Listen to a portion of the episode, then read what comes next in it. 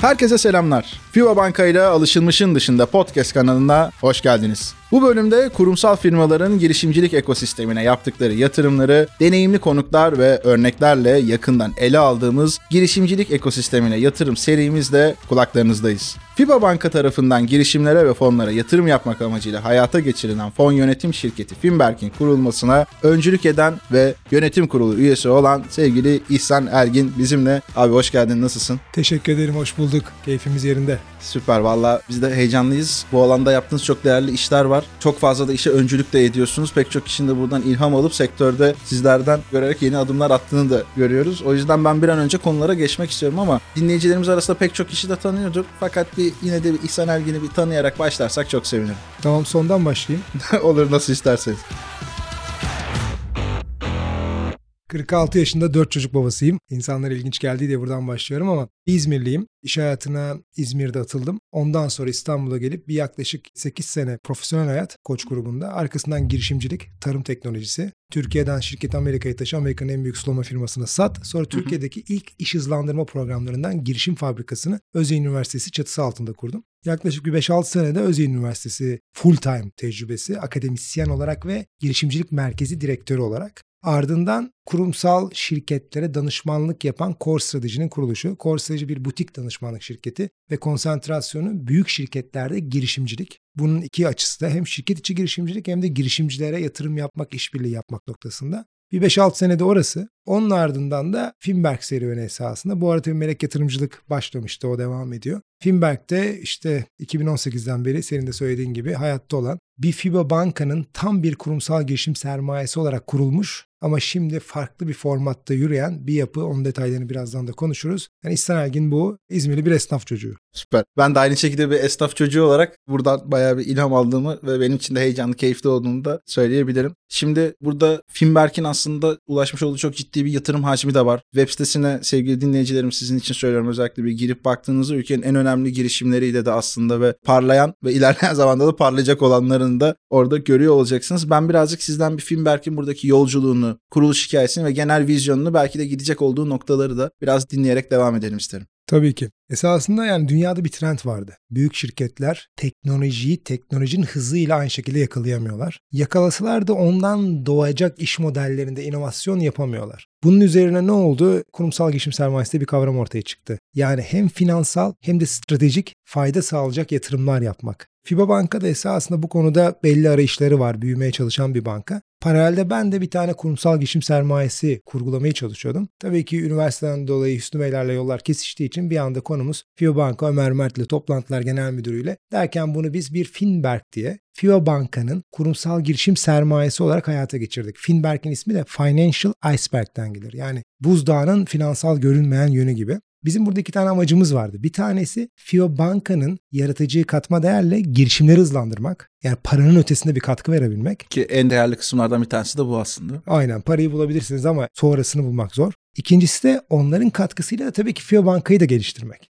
Yani bu neler olabilirdi? Bir kas olabilirdi. Yani size bir yetkinlik kazandırıyor olabilirlerdi yapamadığınız bir işi. İki kanal olabilirler ürünlerinizi bir yere götürmek için. Üç ürün verebilirler. Siz de müşterinize yeni ürünler sunabilirsiniz. Biz onlara ne verebiliyorduk? Bir işte kredi gibi bankacılık ürünlerinde diğer bankalardan alamadıkları imkanları yaratmak. Çünkü hı hı. bir girişimci olarak zorluk. Çünkü verecek teminatınız yok. Nasıl yapacaksınız yani? Daha yeni bir şirketsiniz, kredi geçmişiniz yok. O yüzden orada yol açmak. İki, FIBA Banka'nın içinde bulunduğu FIBA grubunun diğer şirketlerinin yaratacağı katma değerler. Bunlar ne olabilir? Bir POC yapma yeri olabilir, denemeleri yapabilirsiniz. Müşteri olabilir sizin için. Üç, mentorluk yapabilir, sektör know-how'u getirebilir. Biz bunların hepsini bir araya toplarız. Ama zaman içinde şöyle oldu. Sadece finansal teknoloji yatırımı yapalım, FIBA Banka'yı yarasın derken işleri iyi gidince ya biz bir tane daha fon kuralım. FIBA grubunun tüm şirketleri yatırımcı olsun. Onların da imkanları gelsin. Çünkü şöyle bir gerçek de var. Parayı koymayan da desteği de vermiyor. Tabii. O yüzden onların da parasını aldık. Onların da desteğini aldık ve ikinci fonda daha çok perakende teknolojileri ve biraz da fırsat yatırımcılığı dediğimiz başka yatırımlar yapmaya başladık. Neler oldu bugüne kadar? Siber güvenlik,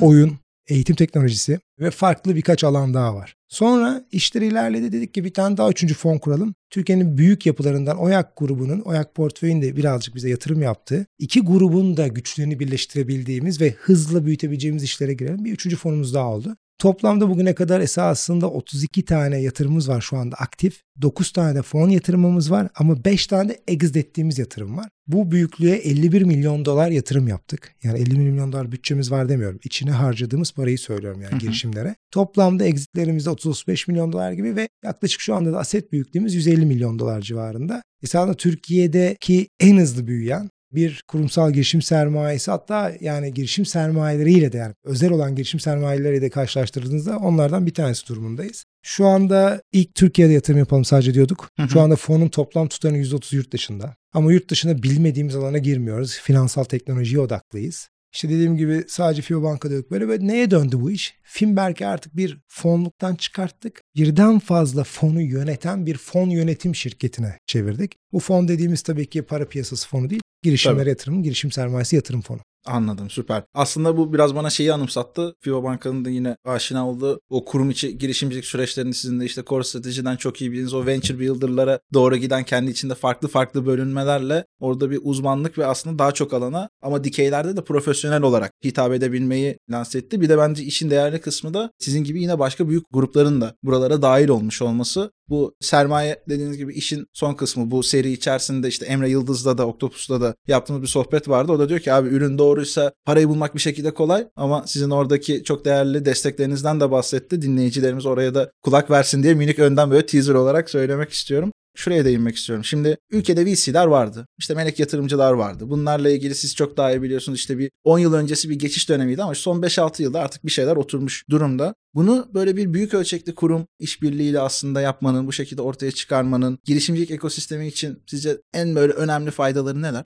Güzel soru. Şimdi girişimciler bir işe başladığında temelde 3 tane şey eksik oluyor. Bir tanesi genç girişimciyseniz sektör know-how'u yok. Hı hı. Sektör know-how'u çok kritik. Neden kritik? Oyunu anlamak için kritik. Siz geliyorsunuz diyorsunuz ki ben bu endüstriyi dağıtacağım, değiştireceğim, yıkacağım. Tamam da o endüstride oyun şimdi nasıl dönüyor? Hangi adamı çıkaracaksın bir de diğer adamlarla işbirliği yapman lazım. Şimdi sektörü bilmiyorsan oyunun nasıl döndüğünü vakit kaybediyorsun çok fazla. İkincisi oyuncuları tanımıyorsan da o network'ü edinmek için de vakit kaybediyorsun. E, sektörün içindeki bir kurumla konuştuğun zaman o zaten o network'ü sana getiriyor. Bir bu. İki, şimdi sizin illaki belli dikeyleriniz var bir işi yaparken. Yani konunun tümünü değil bir mühendislik ortaya koyuyorsunuz işte. Yapay zeka ile şunu yapacağım. Scoring'de big data ile bunu yapacağım gibi. O dikeydeki uzman insanların mentorluğu da çok kritik. Kurumların getirdiği. Üç, şimdi ilk müşteri edinmek kadar zor bir şey yok girişimcilikte. Ben eski girişimci olarak söylüyorum. Birinci müşteri en kritik konu. Hepimizin bildiği. O zaman bir kurum sana yatırım yaptığında aynı zamanda senin müşterin oluyor. Zaten son dönemdeki felsefe nedir? Siz bir ürün geliştirmeye odaklanayım sonra müşteriye gideyim değil.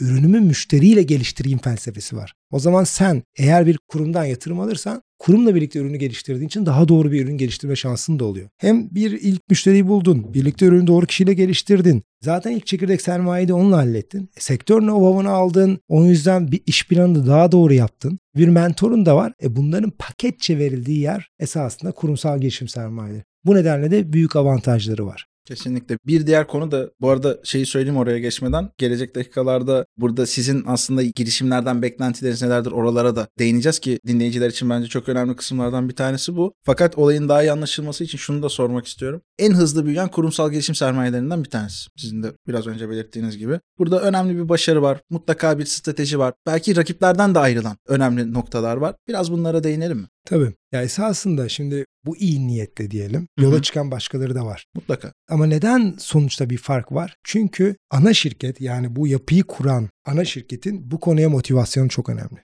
Yani ana şirket şöyle derse ki ya tamam ne güzel işte girişimlerde büyüyor ben bunlardan para kazanayım. O yüzden bir tane de yatırım fonu kurayım, kurumsal girişim sermayesi fonu kurayım. Biraz da yardım ederim. Ne yazık ki öyle yürümüyor. Çünkü o girişimciyi anlamak, şirketteki iş birimleriyle entegre etmek bunlar kolay işler değil. Çünkü iş birimleri de itiraz ediyor. Tabii. Biz de o zorlukları yaşamadık mı? Yaşadık. Diyor ki ya ben bu işi ben de yapardım diyor. Niye bir tane girişimciye? Çünkü o da kendi koltuğunu düşünüyor. Yani çok dürüst konuşmak gerekirse. İşte burada üst yönetimin sahiplenmesi bu konuda ısrarcılığı kritik. Bizim tabi Hüsnü Özzeyi'nden, Murat Özzeyi'nden başlayan bir girişimcilik duruşu, FİBA Banka'nın genel müdürü Ömer Mert'in bu konudaki kararlılığı, arkasından üst yönetimin buna adapte olmuş olması Hı hı. bu işi kolaylaştırıp diğerlerinden fark yarattı.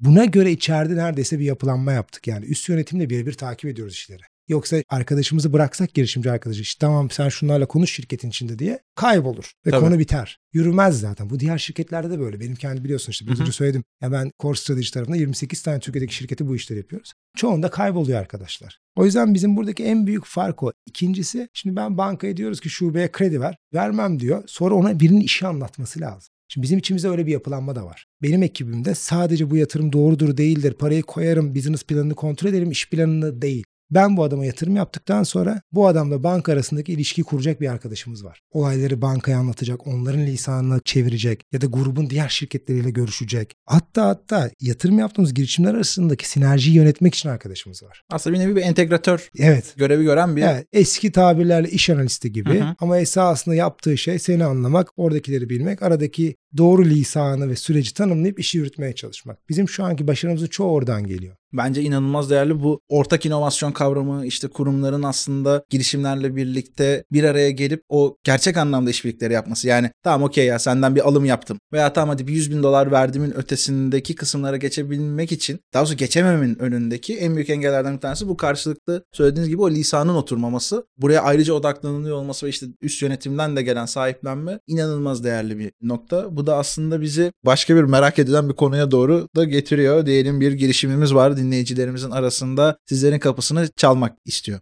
Burada siz kendisinden neler bekliyorsunuz? İşte ekip büyüklüğü, MRR, ilk satış vesaire vesaire. Tamam tam ona girmeden deminki konuya bir ek yapacağım Tabii, bu süper. arada. Biz benim de bir inancım nedeniyle şöyle bir felsefe gütmedik hiç. O çok kritik bence sonucu etkiledi. Tek başıma bir işe gireyim yatırım yapayım kimseyle paylaşmayayım gibi değil. İşte Hı hı. son bir yatırımımız mesela 3.1 milyon dolar yatırım aldı. 500-600 bin dolarını arkadaşımız kendi buldu. Kalan bütün 2.5 milyon doları ben buldum. Ve Hı hı. içinde sadece 500 bin dolar Finberg'in. Ve ben daha çok para koyabilirdim. Fırsat çok iyi bir tür. Öyle yapmadık. Onun yerine abi sen de gel şu fonda, şu fonu da ikna edelim. Bunu da hep birlikte yatırım yapalım. Girişim büyütelim. Yani esasında bir kurumsal girişim sermayesi genelde şöyle bir davranma eğilimi olabiliyor. Ya bunun en büyük faydasını benim kurum alsın. Bizde ise Finberg ve FIBA Banka iki ayrı entity ve ben bir FIBA Banka çalışanı değilim. Ben Finberg'in işte başını yöneten, icrasından sorumlu kişiyim. Ne yapıyorum? Benim için diyorum önemli olan girişimin değeri. O zaman girişimin değerini nasıl maksimize ederim diyorum. Her şeyi FIBA Banka ile yaparsa edemem. Başkaları başka gözle bakabilir. O yüzden FIBA Banka elinden gelen desteği verir. Ama biz bu girişimin herkese çalışabilmesi, tüm bankalarla çalışması, başkalarının da yatırım yapması. Yani onu merkeze alıp büyütmeye çalışıyoruz. O yüzden bunu atlamıştım. Bunu da değineyim istedim. Şimdi senin soruna geri dönüyorum. Biz neye bakıyoruz? Önüne gelene yatırım yapıyoruz dermişim. Yok tabii öyle bir şey yapmıyoruz tabii ki. Ama hani böyle 4-5 madde özetleyeyim. Çok da yani tabii ki detaylar var. Yani onlara Mutlaka, girmeyelim. mutlaka. Bir kere ama benim için yılların hani bu işte tecrübesi olan biri olarak diyelim. Çünkü ben girişimcilik ekosistemine 2007 yılında girdim. 2006 sonuydu hatta. Yani 15 yıl bitti. Yani Türkiye'de bilmiyorum kaç kişi var öyle 15 yıla geçmiş.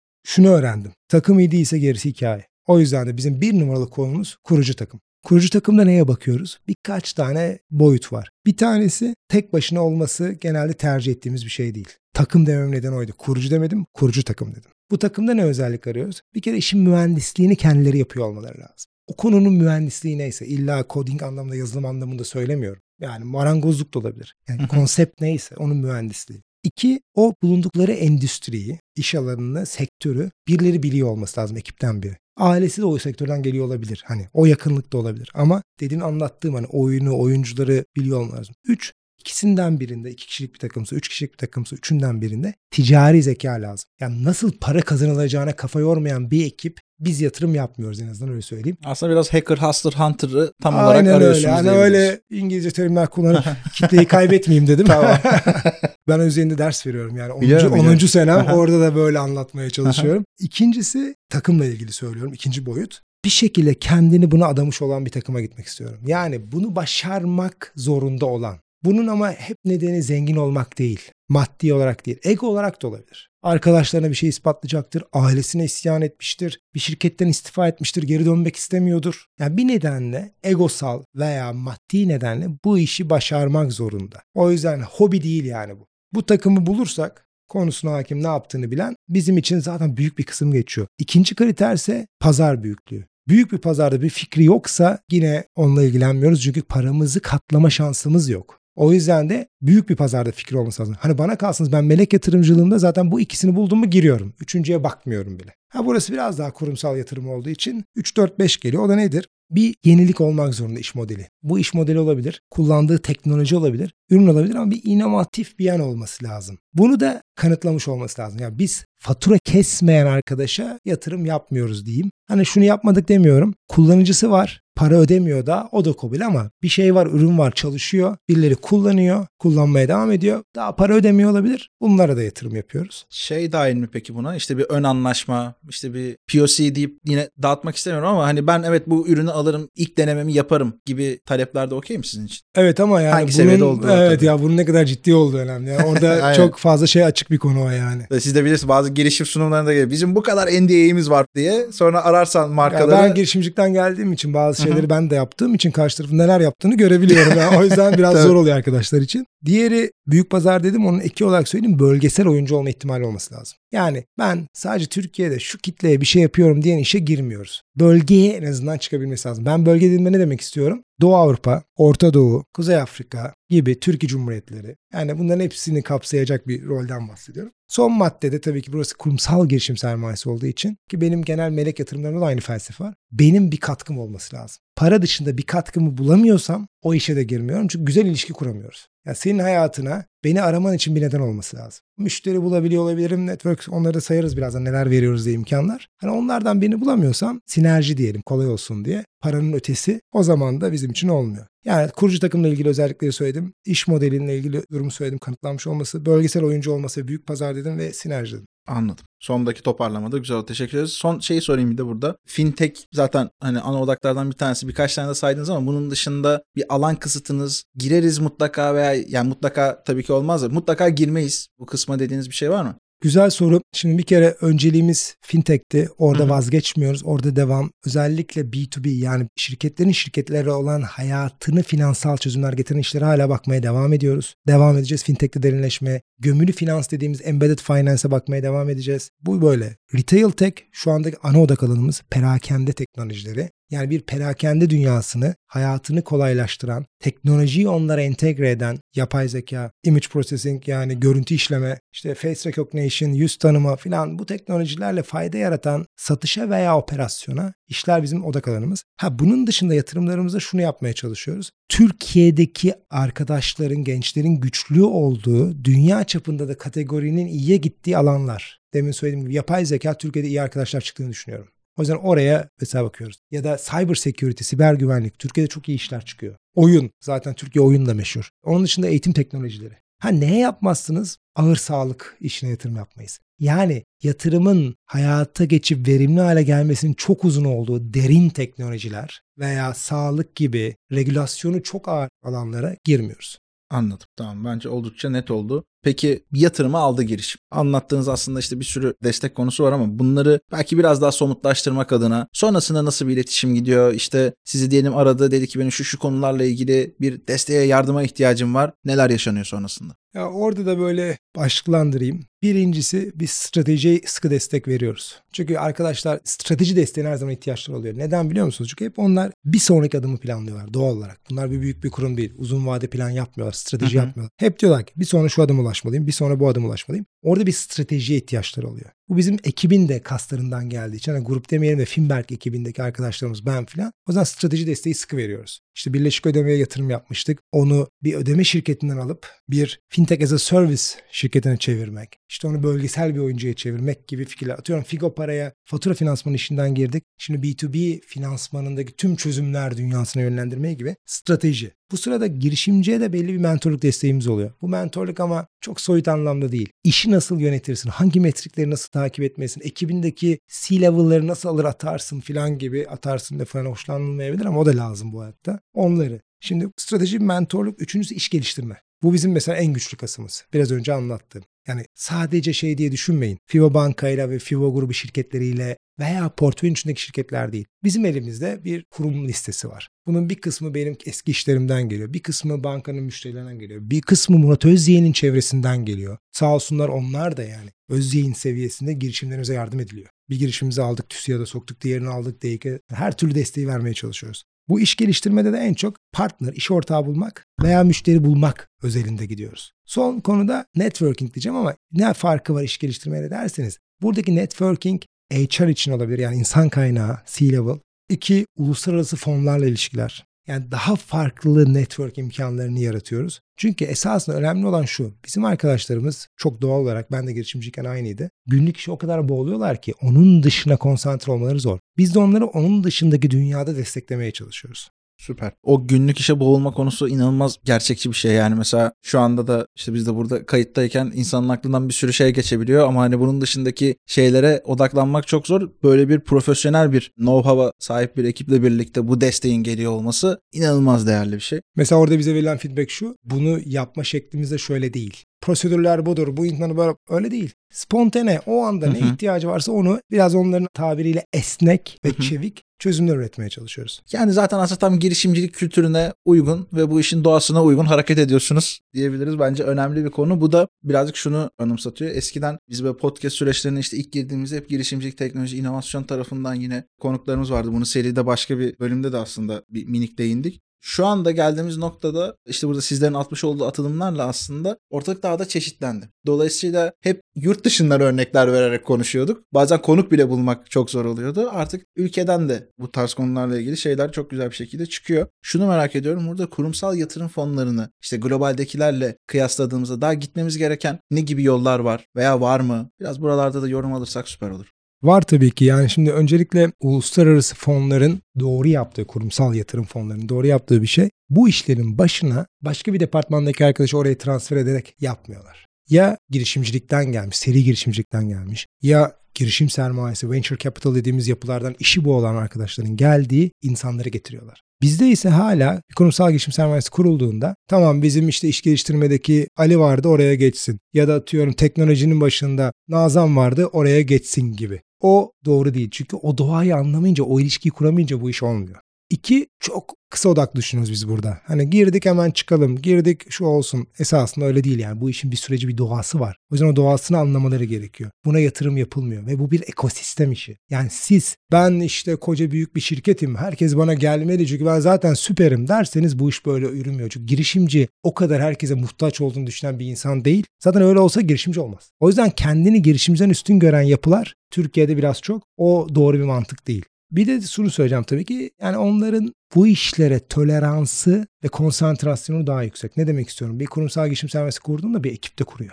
Bizler gibi 2-3 kişi çalışsın, şuna bir baksın, şunu yürütsün gibi değil. Yani bir araştırmacı var. Trendleri araştırıyor, ilişkileri kuruyor. Diğeri var, analiz ekibi var. Anlatabiliyor muyum? Yani olaya ciddi girişiyorlar. Bizlerle arasındaki en büyük farklar bu. Onun dışında onlar teknolojilere çok odaklılar. Biz de daha çok iş modellerine odaklı Türkiye'deki fonlar. Çünkü daha kolay anlayabiliyor, daha kolay görebiliyor. Teknolojiyi anlamak için kafa yormuyor. Ya teknoloji bir sonra nereye gideri zaten oturup kafayı yormuyor. O yüzden de teknolojiyi yaratıcı arkadaşlarımızın Türkiye'de kurumsal girişim sermayesi fonlarından fonlanması çok çok daha zor yürüyor. İşte demin bahsettiğim uzun vade kısa orta bakışı. Bir de bizde çok yine de ben biraz farklı bakıyoruz biz ama çoğunluk lokal bakıyor.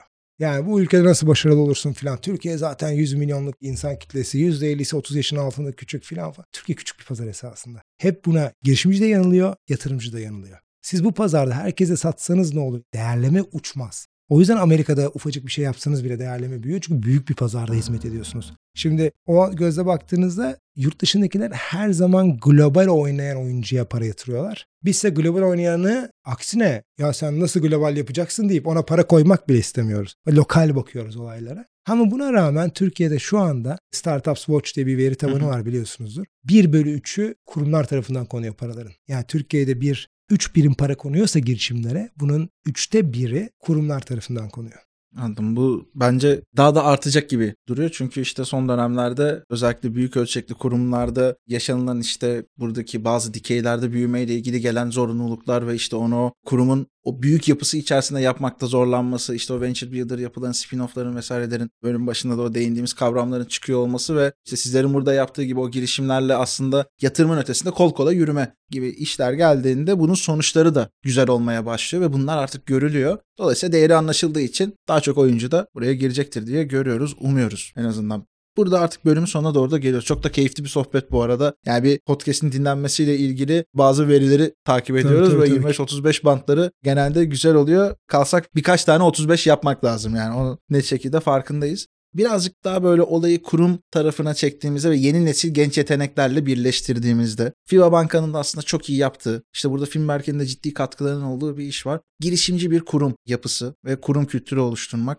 Bunun için sizce yeni nesil genç yetenekleri burada cezbedebilecek bir yapıyı oluşturma konusunda başka neler tavsiye ediyorsunuz? Yani diğer kurumlara da örnek olması adına söylüyorum. Bir de buradaki genç arkadaşlarımız, bizi dinleyenler, bu içeriklerin ulaştığı kişiler kendilerini bu alanlara adım atabilmek için nasıl hazırlamalılar?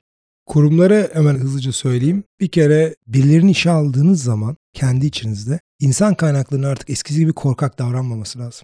İnsan kaynakları eskiden şöyle yapıyordu. Ya bu arkadaşı biz kontrol edemeyiz. Bu arkadaş çok fazla hareketli. Bu arkadaş kardeşim zaten onlar dışarıda değer yaratıyorlar. Yani bir kere bu bakış açısı değişmesi lazım. Yani şirketin içine de doğru insanı almadığınız sürece herkesi değiştiremezsiniz. İkincisi artık bir ekosistem mantığı var. Bunu kabul etmek zorundayız. Yani grubumuzun içinde kalalım. Bütün network'ü diğer şirketlerimizde kuralım. Kendi alanımızda takılalım. Kendi endüstrimizde takılalım. Bu bitti. Artık sizin bir ekosistem yaratmanız lazım. Bu girişimcilik entegrasyonunu arttırabilmek için. Ve bu ekosistemde 3 tipe ihtiyacınız var. Bir, freelance dediğimiz serbest çalışanlara. Çünkü artık çok yetenekli arkadaşlar serbest çalışıyor. Freelance çalışıyor. İki, girişimcilere. Üç, rakip şirketlerle işbirliğine de. Competition dediğimiz. Ya bu tamamen bir kafa değişimi. Yani girişimci kurum dediğiniz sadece girişimciyle çalışan değil. Tamamen kafayı değiştiren yapılar. Hani bu konuyu uzatabilirim. Uzatmak istemiyorum kurum tarafına. Girişimcilere daha çok odaklanayım. Gençlere daha sorusu. Şimdi bir kere eskiden şöyle bir felsefe vardı. Güçlü yanlarını bil, güçsüz yanlarını öğren, güçsüz yanlarını güçlendir. Bu 2000'lere kadar, 2010'lara kadar belki de. Şu anda dünyada bu değişti. Artık diyorlar ki güçlü yanlarını bil, güçsüz yanlarını da bil. Güçsüz yanlarının farkında ol ve onları yönet ama onları geliştirmekle vakit kaybetme. Güçlü yanlarını daha da güçlü yap, diğerlerinden ayrış. Ben bunu çok seviyorum. Ya bundan sonra arkadaşlar zaten seni fark yaratan özelliğin o. Kendi güçlü yanını bul. Hay benim de bu kadar güçsüz yanım var. Onları nasıl toparlayacağım diye bırak. Onların farkında ol. Onları yönetmeyi bil. Sana hata yaptırmasınlar. Güçlü yanına odaklanıp farklılaş. Bu zamanda gençlerin bir numara yapması gereken bu. Çünkü o farklılaş dediğimiz yerle fark edileceksiniz. Girişimciliğe hemen bağlayayım. O zaten seni farklılaştıran özelliğin üzerine fikirlerini geliştir. Girişimci ol ki başarılı olma şansın olsun. İki, iş çevresi. Ya bu çevre networking konusunu doğru anlayıp yönetmek zorundayız. Yani ay ben networking yapmamalıyım, çok kapitalist bir yaklaşım falan. Yok böyle bir şey. Yani networking önemli ama networking de sosyal kelebek olmak değil. Networking demek tanıştığın insanın ne yetkinliği var, ne amaçlıyor, sen ona ne fayda yaratabilirsin kafanda bir hafıza yaratman lazım. Yani ben genelde öyle yaparım zaten. Tanıştığım insanlar hep kafamda bir yerdedir. Ya bu adamın işte şöyle bir yetkinliği var, şöyle bir amacı var, şöyle alanlarda tecrübesi var. Bundan sonra konu geldiğinde o kişiyi bulurum. Networking demek bu. Yoksa onunla bir tane kahve içtim, bir içki içtim, adamı tanıdım, ismini biliyorum değil yani. O yüzden networking, yetkinlik odaklılığı biraz önce anlattım. Eğer girişimci olmak istiyorlarsa buradan sonra da bir hobi olarak girişimcilik olmuyor. Kendinizi adamanız lazım. Yani ben akşamları bakarım ederim öyle girişimci olurum. O çok seyrek hikaye.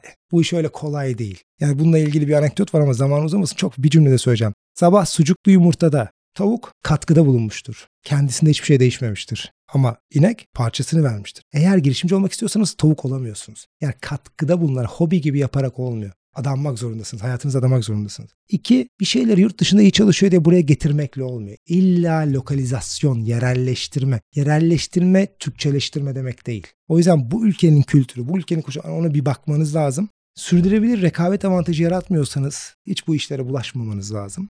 Bunun felsefesi çok büyük business planları, iş planları falan değil. Büyük düşün diyoruz insanlara kafaları karışıyor. Büyük düşün deyince çok büyük bir, ha büyük düşün sen bu yani global olabilir mi, bölgesel olabilir mi ama öyle başlama. Küçük başla ama bir numaralı kural hızlı hareket et. O yüzden büyük düşün, küçük başla, hızlı hareket et. Son olarak da arkadaşlara kapanış olarak söylüyorum. Hani bir iki tavsiyede bulunmam gerekirse bir kere bu Simon Sinek'in Start with Why konusu nedenle başlamalı çok güzel bir kitaptır. Çok tavsiye ederim. Benim hayatımda neden sorusu çok önemlidir. Yani ben bir şeye birkaç kere neden diye sormadan, kök nedeni bulmadan, olayların arkasını bulmadan iş yapmanın doğru olduğunu inanmıyorum. İkincisi de Ray Dalio var. Hani biraz daha böyle bir şey okuyayım detaylı derseniz onun da Principles kitabı. Hayatın prensipleri üzerinde. O kitabın da iki tane çok güzel şeyini gördüm. Bir tanesi çok tabii ki önemli tespitler var içinde. Hayata dair ve işine dair. Hem özel hayat hem iş. Ama bir de özel güzel şey şu. Şunu tavsiye ediyor. Kendi prensiplerinizi yazın. Bence çok önemli. Bunu dikkat etmek lazım. Nedir yani? İhsan Elgin'in iş yapış prensipleri, değerleri, iyi yaptığı düşündüğü bir şey. Bunu yazmaya başladığınızda acayip hızlı gelişmeye başlıyorsunuz diyor ve konuyu kapatıyorum. Süper. Valla o kadar güzel olay aktı ki genelde işte bizim işimiz burada olayı modere edip o akışları yapmak hiç zorlanmadığım, keyifle de dinlediğim kendime de notlar aldım. Siz de zaten gördünüz. Az konuştun diye bölüm oldu. kızdıysan kusura bakma. Yok olur mu ne demek bence oldukça öz güzel önemli noktalara değindiğimiz bir bölüm oldu. Ben çok teşekkür ediyorum. İnanılmaz yoğun bir tempo içerisindesin biliyorum. Orada vakit ayırıp geldin. Burada bizlere de dinleyicilerimize de ilham oldu. Ağzına sağlık. Ben teşekkür ediyorum hem davet için hem de keyifli sohbet için. Ne demek? Çok sağ olun sevgili dinleyicilerimiz. Evet bir bölümün daha sonuna geldik. Biliyorsunuz her bölümün sonunda bir kere alışılmışın dışına çıkmaktan korkmamamız gerektiğini vurguluyoruz. Ben burada İhsan abi söyledikleri içerisinden bir de farklılaşma ile ilgili olan kısmı da alıp bundan da korkmadan günlerimizi geçirdiğimiz bir süreç diliyorum sizlere. Bir sonraki bölümde yeniden buluşuncaya dek kendinize çok iyi bakın. Sağlıkla, merakla ve yenilikle kalın. Görüşmek üzere.